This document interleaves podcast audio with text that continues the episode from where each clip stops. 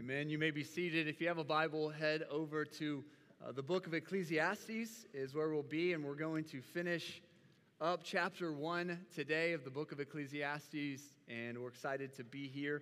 Uh, a little bit of recap. We've uh, already seen uh, who was searching. That was Solomon, and what he finds is uh, he was the king. Notice uh, I had to hide my box this week and bring it out afterwards. Uh, I'm just kidding, but thanks, Brett, for that.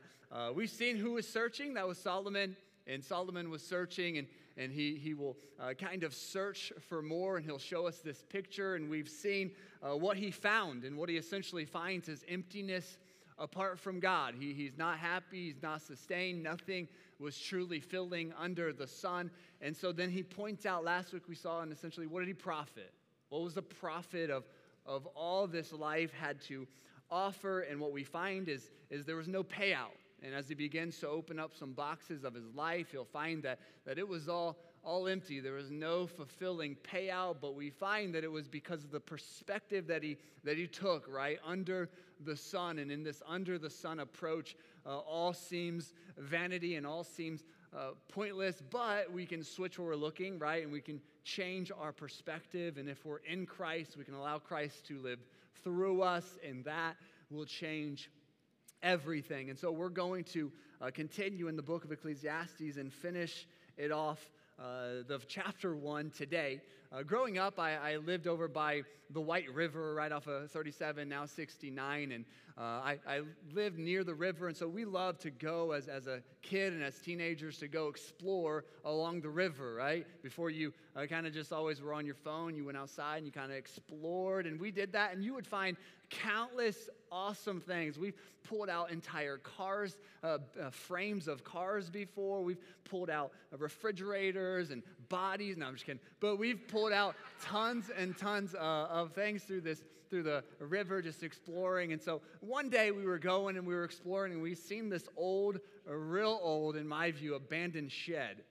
Like, there's no houses around, and it's kind of creepy, and so cue the creepy music. And so we do what any a young teenager would do. We went in. And so we go inside, and uh, the, the windows are busted out, and so it's not necessarily breaking in uh, because it was already kind of open. And so we go in, and sure enough, like the floors are rotted out. This just this place is abandoned. There's there's rust everywhere. There's just a bunch of trash, and we find this old cabinet, and so we flip this old cabinet over and we open it up, and there's this little box inside. It's like little steel box inside. I think it was steel, but, but we couldn't get it open. And, and we were trying everything. And I remember we looked at each other and we're amazed, like, what could this be? What could be in this box? And so we can't get it open. We're throwing it up against everything. And so we take it back on our long journey back to the house. And as we're going back to open up this box, we start dreaming right? Just like you would do. And we start dreaming, like, what could be inside of here? Like, this could be gold, there could be riches,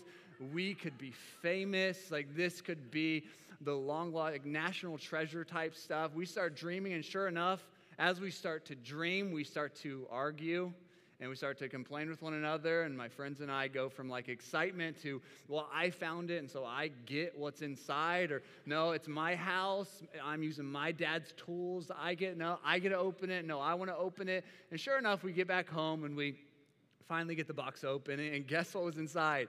Nothing. Nah it, it was it was it was completely empty inside. And the reality is the only thing that that box gave us was a thrill and a fight and a wasted day. And Ecclesiastes kind of paints the same picture that when you live your life consumed for yourself, at the end of the day, it may give you a thrill, it may give you some fights, but it'll give you a wasted life at the end of the day apart from God. And Solomon will show us this picture. And after all we've seen in Solomon's life, if fulfillment could be found under the sun, Solomon would have found it. If you could live a fulfilled life in of yourself, Solomon would have been the guy that you model your life after because Solomon was a guy who had it all, yet Ecclesiastes will show us that he doesn't. And over the next few weeks, we've already looked at what Solomon has observed. And so now, Solomon, at the end of chapter one and on to chapter two, he, he begins to show us some of his experiences some of the things that, that he enjoyed, some of the things that he uh, had some experiments with. And what he's going to essentially tell us is the same result of chapter 1 will be in chapter 2. It doesn't add up. And so, verse 12 through 18, Solomon is essentially going to look in earthly wisdom. And so he's going to unpack the experience that he, he looks in wisdom, earthly wisdom under the sun, and he had it all, and he's going to show us what he finds. And so if you have a Bible, uh, verse 12 of Ecclesiastes says this. It says, I, the preacher, was king over Israel and Jerusalem, and I set my heart to seek and to search out by wisdom concerning all that is done under heaven. And he says, This is burdensome. This is a burdensome task that God has given to the sons of men by which they may be exercised. I have seen all the works that are done under the sun, and indeed, all is vanity and grasping for the, for the wind. We'll end there uh, for the opening text, and let's pray, then we'll dive in uh, to what these texts have to say. Father, Lord, we thank you for this day. We thank you for uh, the ability to assemble. Thank you for the beautiful weather that you've given us, the health that you've enabled us to be here. And Lord, I, I thank you for this text. I thank you for the life of Solomon, uh, that although he failed miserably, that we can learn from his mistakes. And Lord, I pray that we'll be uh, willing enough to submit to your will as we uh, strive to follow you, unlike Solomon did. He searched in everything else. Lord, I pray that we'll search uh, in you and we'll find uh, that we don't need to live independent, but we need to live dependent upon you. And it's in Jesus' name I pray. Amen. I want to take a moment to unpack uh, what Solomon begins to see through the experience of, of earthly wisdom. And the first thing that we see is this Solomon's search in earthly wisdom. Verse 12 through 14 will show us what he searches for and what's he find he wants he wants wisdom under the sun and so he starts says i the preacher was king over israel in Jerusalem. And so we've already kind of introduced Solomon. Uh, each week we'll kind of hit uh, different things that Solomon engaged in, but he was internationally known. He was famous. He was loved, 700 wives, 300 concubines. He had the most money ever, $2.2 trillion, more than anybody else. The Forbes top 10 list combined, he had it all. And here he is. And the Bible says that he was king in Jerusalem. Now, this is specified because David was king both in Hebron and Israel, but Solomon was king over, over uh, in Jerusalem. He was king over uh, united Israel, and Israel was kind of uh, a dominant force in this time. Israel was uh, top of the line during Solomon's reign, and so the Bible's indicating that Solomon was king of Israel and Jerusalem, meaning that he, he was unified. Israel was unified, Israel was strong behind him, but it also indicates that there's some age here because it says he was king in Israel over Jerusalem. So there's, there's indicating that he's a little bit older, he's a little bit wiser, and here's what he found. He said, I set my heart to seek and to search. I set my heart to seek and to search out by wisdom concerning all that is done under heaven. Other translations will say it this way that he gave his heart to it. That, that, he, that he, he, he had this crave, that this desire that he was going to dedicate his entire purpose to fulfilling this goal. He gives his heart to search out wisdom and to search out understanding. He wanted it. And this was a mindset that said, I want this and I want it now, and I'm going to do everything that I can do to attain that which I've set out to do. And this is kind of, Solomon's kind of experiencing some American culture here, right? We have that same model where if we have something in our head that we want to do, we want it done right here, right now. We want it done our way. And so Solomon's kind of set out, he's got this, he's got a purpose, and he's going to see it through. And so he tells us that he's going to do this, but I want you to notice the two verbs that are indicated there that's to seek and to search, right? They're not identical, obviously. To seek means to look in devotion, to look in diligence. It means to demand and to require, to seek. To search means to survey, it means to explore. And Solomon's saying, I've done both. Under the sun, earthly wisdom, I've done both. I, have I've sought, uh, I, have searched, and, and I've, I, have i have devoted to this. I've even demanded to this, but I've also explored this. Uh, under the sun, I've done it all, and here's what I found. Verse, uh, the rest of the passage will kind of show us what Solomon finds, but I want you to notice that Solomon wanted wisdom, but his mindset was what gives me more here and now. What, what can fulfill me here and what can fulfill me now. Because remember the mindset in which he writes Ecclesiastes from a mindset of somebody who doesn't live and act like God actively matters. And so he's searching for wisdom, which is always a good thing, but he, he has the wrong motives. And so what we find in this search was this search was sincere and this search was commendable. This isn't a bad thing that Solomon's searching for. Like, Solomon, you didn't search for God first. Like, yeah, you failed there, but wisdom is always commendable. This search is, is a good thing. And so Solomon had the ability to just sit back and indulge in all his self pleasure. Like, Solomon was the, the, the biggest, baddest dude around. He had it all the most money, he had the, the most women, he had everything. He could have just sit back and said, Hey, please me, let, let my life be full of pleasure. But he actually, the Bible says, he set his heart out to learn, he set his heart out to achieve, he set his heart out to grow in earthly wisdom. Like props to Solomon, that's commendable.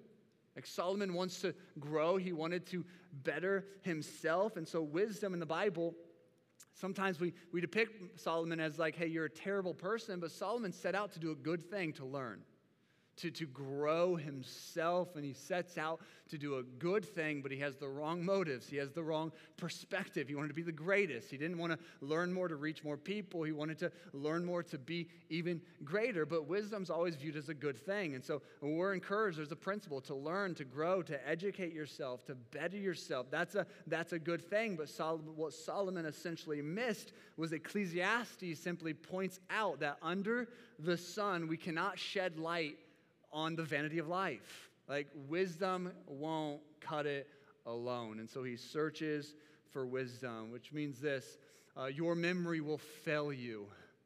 You probably already noticed that uh, in your life at some point that memory fades, ability fades. I was just talking to somebody uh, this week and uh, talking about the old days. It was, um, and I was helping this, this lady change her um, uh, check her battery on her car, which I'm a terrible person to ask, but her son was in uh, California. He calls me. He says, Hey, my mom is my old buddy, is, is stuck. Can you help her? I know you're in Greenwood. So I went over there. I didn't help her. I tried. But um, needless to say, we start talking. She's like, What are you up to now? And, and I said, Man, I just feel like sometimes I wasted so much time whenever I was younger, devoting to, uh, for me, it was a sport that I was mediocre at, and like I can't really use it anymore as much as I, uh, in fact, yesterday I, I lost in a game of pig to a 14 year old, and it's like, what, like, the reality is God used that, and I'm thankful for how God used that in my life, but it fades. And Solomon will show us that, that what we have will fade away under the sun. But what Solomon wanted to learn was wisdom. And wisdom, the, sometimes we view it as a negative. Wisdom is a worthy pursuit, but under the sun, it leaves him empty. And that's what he'll show us. Under the sun, it leaves him short. Why? Because this was an earthly pursuit of wisdom. This is a earthly uh, desire for wisdom, and he excludes the eternal. Because this wisdom was all in the mindset of, hey, how can I improve? How can I get better? How can I live a healthier life, a happier life, and a more prosperous life here and now? And he missed the concept about the eternal. It was all about under the sun, what can presently fill me. And this under the sun wisdom is a good thing, but this under the sun wisdom simply shows us how to live our meaningless lives better apart from God. It doesn't necessarily fill us. And what Solomon was missing was filling. He wanted to be full. But we know from last week that's only found in a new life in Jesus. That's only found in a new life in Christ. And so that's why he continues, and that's why he says this is burdensome. This is burdensome uh, that God has given to the sons of men by which they, be, they may be exercised. What does that mean? This is a burden that God would allow this monotonous cycle to take place. This is a burden on people. And this language kind of echoes and recalls Genesis 3, the, the curse of man, how God, uh, how God cursed mankind because man chose to sin, and man is now broken. And that kind of that language is kind of echoes that. This is a burden Uh, God seems, uh, to Solomon, it, it seems cruel of God, but what Solomon missed was this was supposed to point you back to God. This burden, this monotonous cycle that he felt and he was heavy in was supposed to point us back to, to a rich and powerful and mighty, loving sustainer of this world. It was supposed to point you to God, and he missed it. And so he asked the question God, why? Why is this such a burden uh, God, I, I, I'm full, but I feel so empty. But he was missing the reality of it all. And just like last week, Solomon missed the cycles of creation, points to God, and the cycles of human labor, it points to God. He missed this too. And so he asked the question, why, but he missed the purpose. And God says, He says, Why is it a burden? And God says, It doesn't have to be. Uh, like, turn to me, trust me, the author and the finisher of, of our faith. And it was a burden on Solomon because Solomon wanted independence. And as he reaches towards the end of his life, he's realizing that he can't be independent anymore and he needs dependence and he doesn't know how to depend on God. Because the reality is, God's not a dictator God. He's not willing that any should perish, but He still wants us to work our will as He's working His. And so it was a burden on Solomon because Solomon had the wrong perspective. Because this burden, there's essentially two ways to look at this burden. One, this burden uh, can cause you to view God as cruel. Like, God, how could you? God, there's so much evil around us. How could a loving God? This is a burden. Or this burden can point you to Jesus. This burden can point you to the author and the finisher of, of our faith. This burden can point you to God or it can draw you away from him. Augustine once wrote The Creator made a God shaped space in each one of us that can only be filled with himself.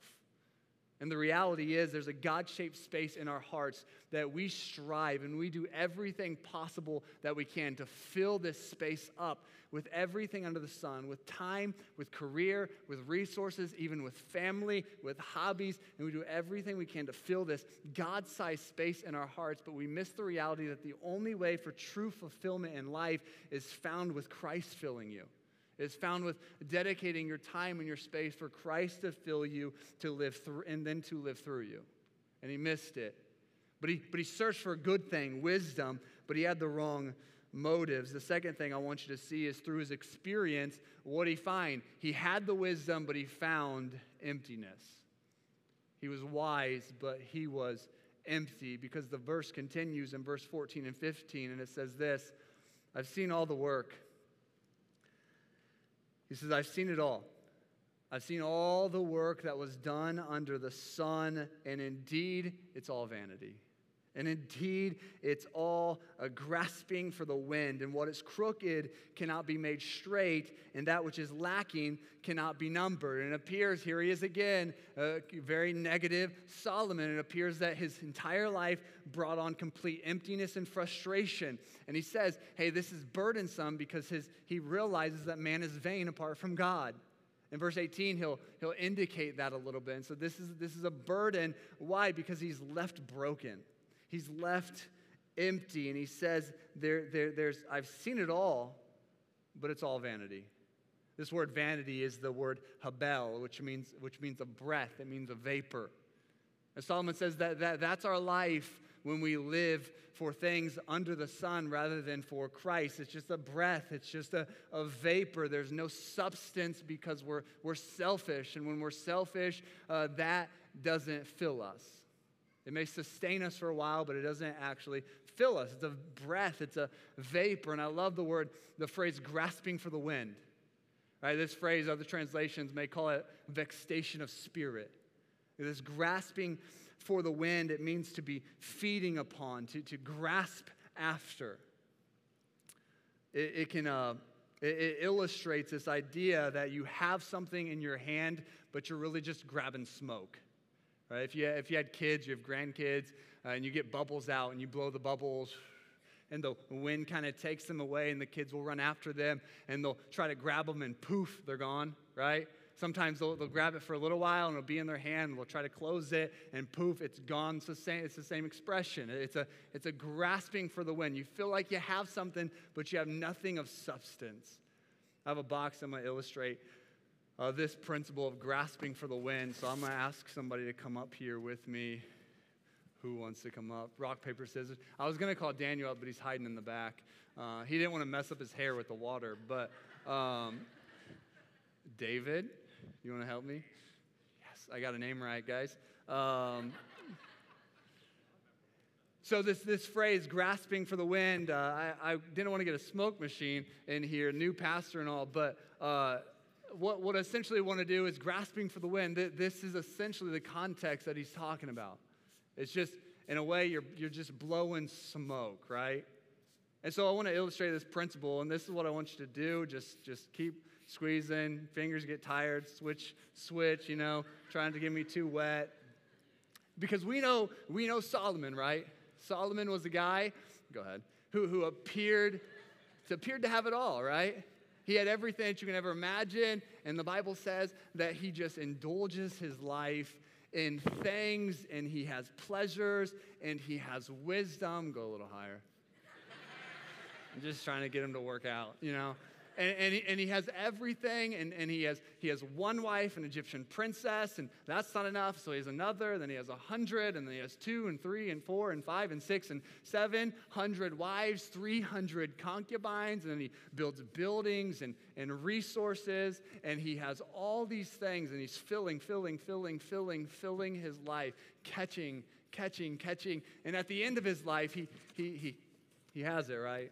and, and what appears to be, to be a completely full life. That's a lot. He, he, he has a lot in his box on the outside, and we would even be like, props to Solomon. Solomon is a guy that, that we could learn a thing or two from. And after all the effort to, to achieve and to gain and to do all that he could, the Bible says that, that he begins to, to open the box of his life. You can be seated. And, and, and, and, and what he says is, is, is vanity. It was, I was, I was, I was blowing smoke the whole time. I, I was catching, I was catching smoke. I, I, had, I have nothing of substance that I can pull out because I put nothing of substance in, and I lived a full life, and all, and all the, all the pleasures, all the uh, resources, all the money, all the, uh, all, all the buildings, all the fame, all the women. And he gets to a point in his life where he, where he needs to be dependent. And he's lived his life for such independence that he has nothing of value to pull out because he put nothing of value in. And it wasn't that everything he did was vain, it was that everything that he did was for himself. And everything that he did was in selfish motives of what can I achieve? Because earthly wisdom is not vain, but earthly wisdom apart from God is meaningless. And so he says, I have nothing here. And he had nothing of substance because he had no purpose whatsoever to give value to God. And we find a sad reality that although he filled his life and he spends his life for everything under the sun, as he opens it, is empty. There's nothing there. And Ecclesiastes actually points us to a heavy conclusion. And a lot of times people will read chapter one and chapter 2 of Ecclesiastes, and they'll shut the book and say, Nope, I don't want that negativity in my life because all appears to be worthless. But remember the perspective. It was in an earthly perspective. It was in a mindset of somebody who just wants what, what they want and they, they missed it. It was just grasping for the wind. And all his effort, all his money, all his time to find meaning and satisfaction in this life, and what would appear to be props to Solomon is showing us the brunt reality that it wasn't worth it. Apart from God, it just wasn't worth it. And the search for fulfillment under the sun may, may, may live, uh, may, may feel like we're full. It may even be entertaining for others to see, but in reality, it, it's empty apart from God because only Christ can fill us. And that's not to say that that what you do in this life is just worthless. And so sell the house, sell the car, quit the job, give it to the poor, give it to the church because life just doesn't matter. No, no, no. The New Testament will phrase it this way. And I think Ecclesiastes is showing us this principle do all to the glory of God. It's about a mindset that says, hey, I want to do everything in my life to the glory of God. And so, have a career? Yeah, to the glory of God. Have a hobby? Yeah, for the glory of God. Start a family? Sure. Do, raise them for the glory of God have money, have wealth. Yeah, if God blesses you in that way, do it for the glory of God. Use it for God's glory. And what Solomon did, he used it for self glory, and he's ending up empty, but we don't have to because we can live for his glory. So we're not blowing smoke. Someone once said this both the workaholic and the alcoholic are running away from reality and living on substitutes, but one day the bubble of illusion will burst. What's that mean? No matter if you're a workaholic or an alcoholic, it won't fill you apart from God. Why? Because the Bible goes on, it says, What's crooked cannot be made straight. And what is, uh, what is lacking cannot be numbered. That word crooked is, is used as a metaphor oftentimes for sin and uh, for, for sin and for moral brokenness and wisdom. A similar word that's used in Psalm, uh, I think it's Psalm 12, verse 8. The Bible says this in Psalm 12, 8 A man will be commended according to his wisdom. He'll be honored for his wisdom, but he who's of a perverse, or other translations would say a crooked, a crooked heart, is despised. What's that mean? Wisdom is, is always honored, wisdom is always promoted, but a crookedness is despised. And it's the same kind of uh, fascinating context here because the reality is that which is crooked cannot be made straight. Have you ever seen a tree that, that's grown a little while and somebody moves it and plants it and they uh, have tree uh, ropes to support it and anchors for it? Why? Because the, it's true. That which is crooked cannot be made straight. And those anchors are to help support the tree until the, the root system can establish itself properly so that the tree grows straight. Why? Because it's true. That which is crooked cannot be made straight. And the reality is, Solomon's pointing us to the reality that you and I uh, are, are, are doomed. We're bound for a crookedness that cannot be restored, and we can try, we can do what we will, we can try to, to fix some things, we can try to straighten some things, but we're destined for failure because that which is crooked cannot be made straight. This world is, is crooked, this world is cursed, and it cannot be made straight. And one day God will have to establish a new heaven and a new earth to, to, to fix all of life's problems.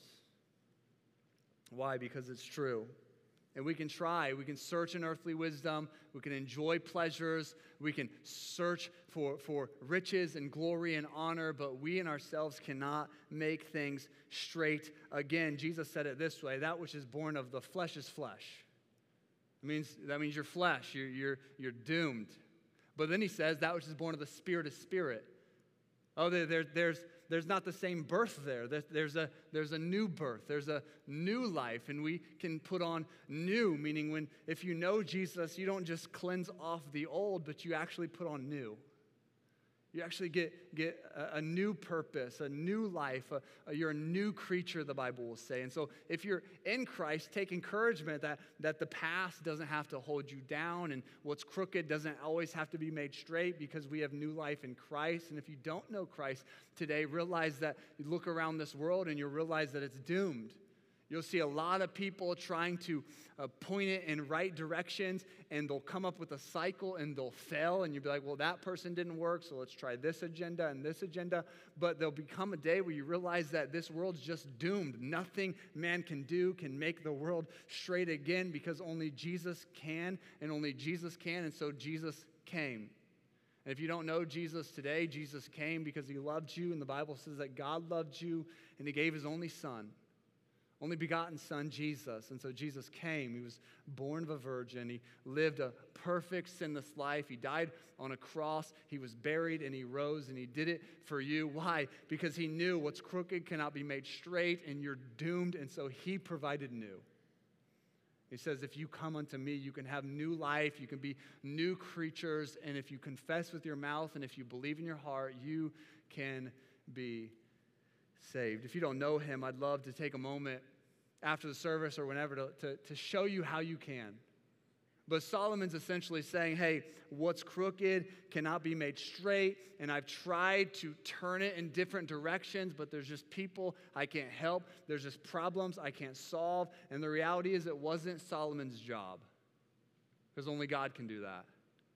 Psalm 40 will give us an illustration where God, Israel is struggling, and God will come and provide some comfort for the people of Israel. And in verse 4 and 5 of Isaiah 40, the Bible says, this it says, Every valley shall be exalted, and every mountain and hill brought low, and the crooked places shall be made straight, and the rough places smooth.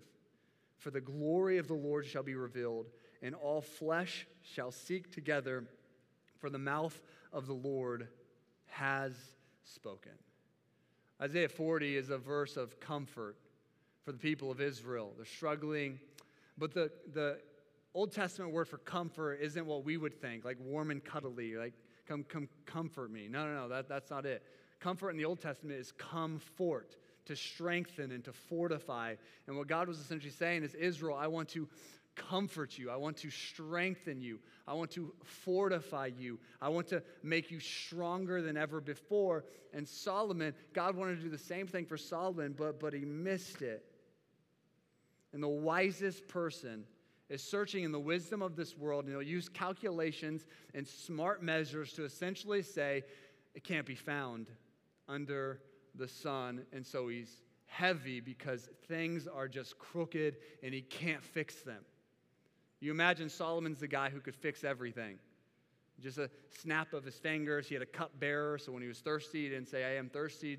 Drink just went into his mouth. He had, he had it all. He, he, had, he had the most resources to be able to do what he wanted, when he wanted, how he wanted, and he's coming to a conclusion that he can't because he can't fix this problem.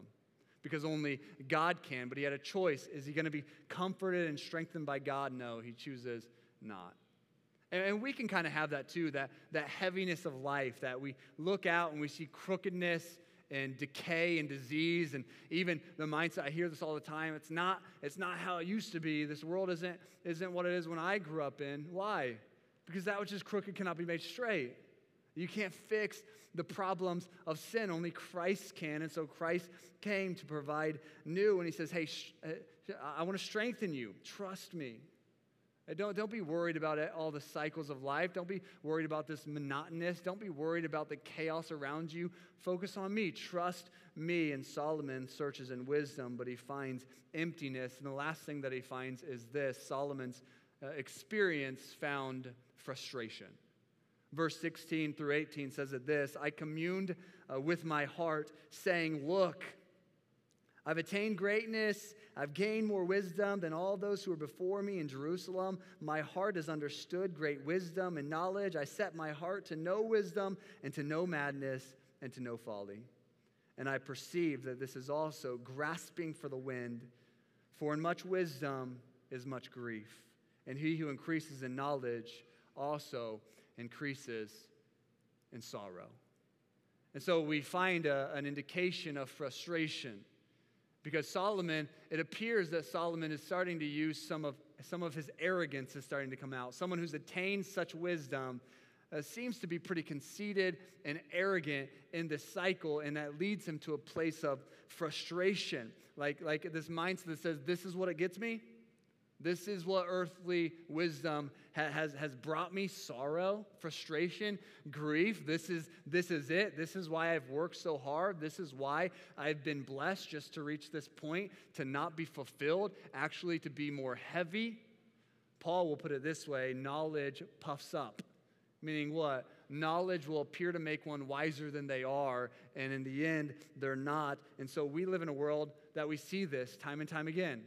Because the more educated we are, uh, in one way, the, the dumber we look. Because now we, we live in a culture that will say, that will dictate everything, and they'll judge God based off of their knowledge, they'll judge God based off of their experience. Someone once said, education is based on experiences, and experiences will fail you. And that's not to say education is bad, but it's to say earthly wisdom uh, is a good thing. So educate yourself, but earthly wisdom should not dictate how you view God's word. God's word should dictate how you view everything in life. And so if my desires and my belief contrary, are contrary to God's word, uh, we're to submit to his word. And Solomon was left frustrated because he failed to submit to God's word because he says, I've communed in my heart. I've looked outward and searched outward more than I've looked upward. He says, I've, I've attained greatness. I'm the greatest there ever was. He says, I've gained more wisdom than all those who are before me. Check out Israel's timeline. Yep, I'm the greatest. I've, I've gained more.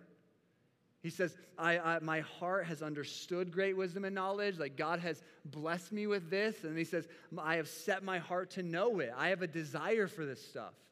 Like, I want to know more. I want to grow. And so far, that, that, that portion, that seems like an honorable thing. Like Solomon, get rid of the pride there. But, but Solomon, that's a good thing. But then it continues because he says, I've set my heart to know wisdom and to know madness and folly.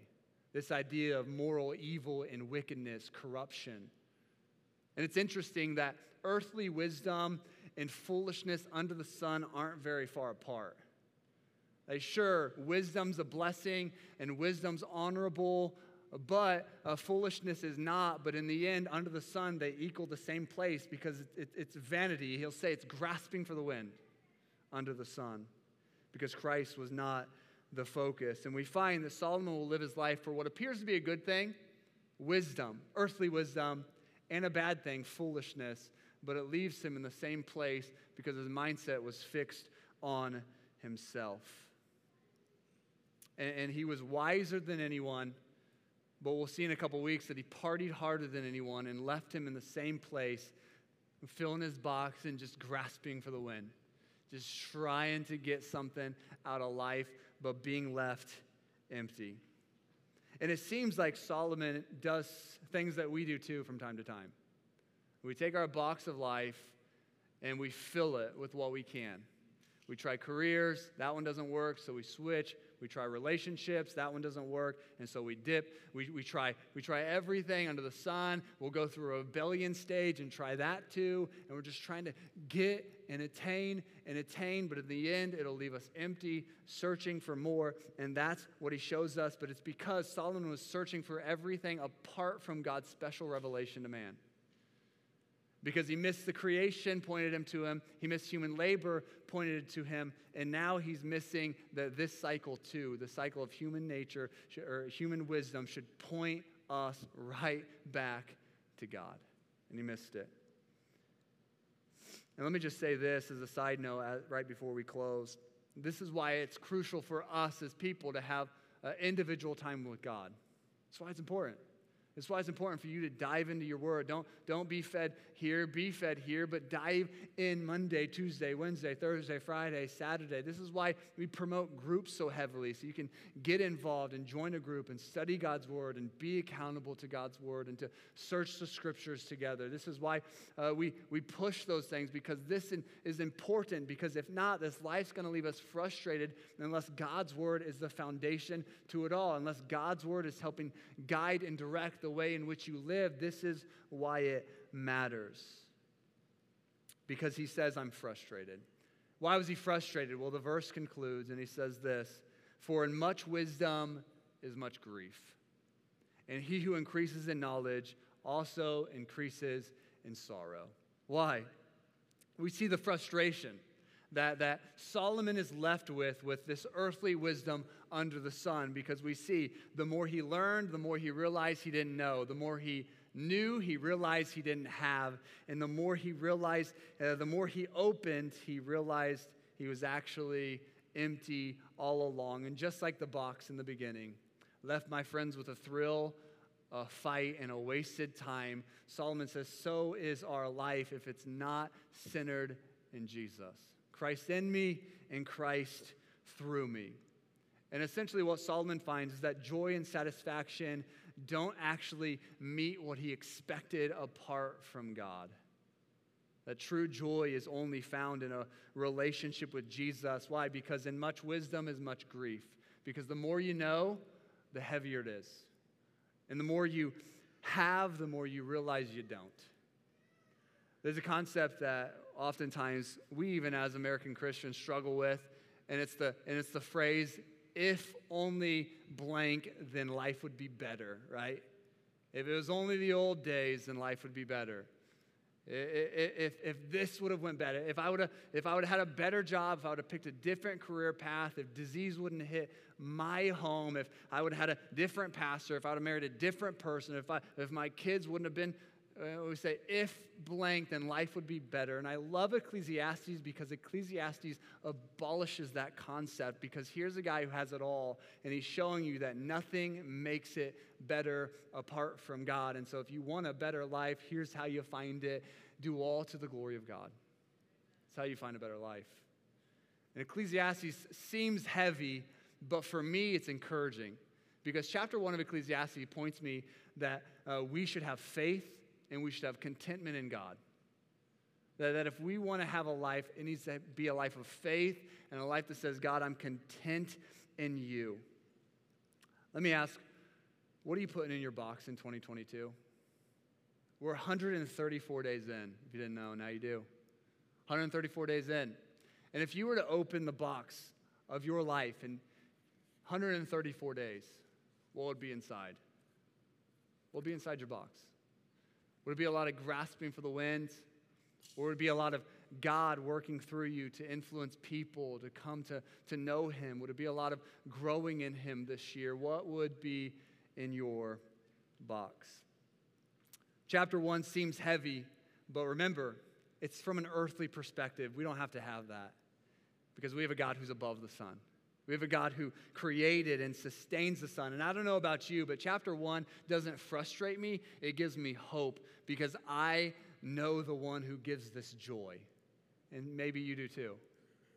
Uh, Solomon, the wisest man who ever lived, was searching for the joy in which I possess God. I, I have this possession, Jesus, and I have a relationship with him. And that's what the wisest man who ever lived was searching for. And I have that. That gives me confidence, that gives me comfort, but it also forces me to ask a question Who do I know that doesn't have that joy? Who do I know that is just like the wisest man who ever lived, is searching for fulfillment and joy and satisfaction apart from God? And we have the answer, and the question lies what do we do with it? And it makes me wonder if, if each person in this room, I don't know how many people are in this room, would focus on that one in our life that's searching. And we can see, we can see it on Facebook and Instagram. We can, we can see it how they live, that they're just searching for, for fulfillment and, and, and more in life. And if we just focus on that one, how it would change our church, how it would change our culture, how it would change our community, and how it would impact the gospel because Solomon missed it. But it makes me wonder who missed telling Solomon. Would you pray with me? Father, Lord, I thank you for this day. Lord, I thank you that wisdom's a good thing. I thank you that wisdom can be used as a blessing, and we can use wisdom for the glory of God. We can work hard for the glory of God. We can uh, learn and educate ourselves for the glory of God. But Lord, also without you, it does appear like life's just passing us by, like we're just grasping for air. Lord, I pray that uh, we'll be a church that will strive to learn, strive to know, to give you glory, and to be the best workforce there is for your glory. Lord, I pray that we'll be a people who will strive to not catch wind, but be filled with you. And Lord, I pray that we'll strive to be a people that will find lasting joy, and that lasting joy is only found in a life lived for you. Lord, may you give us encouragement and, and, and drive to go about this week and maybe just find that one who needs that joy that we have. And Lord, it's in your name I pray. Amen.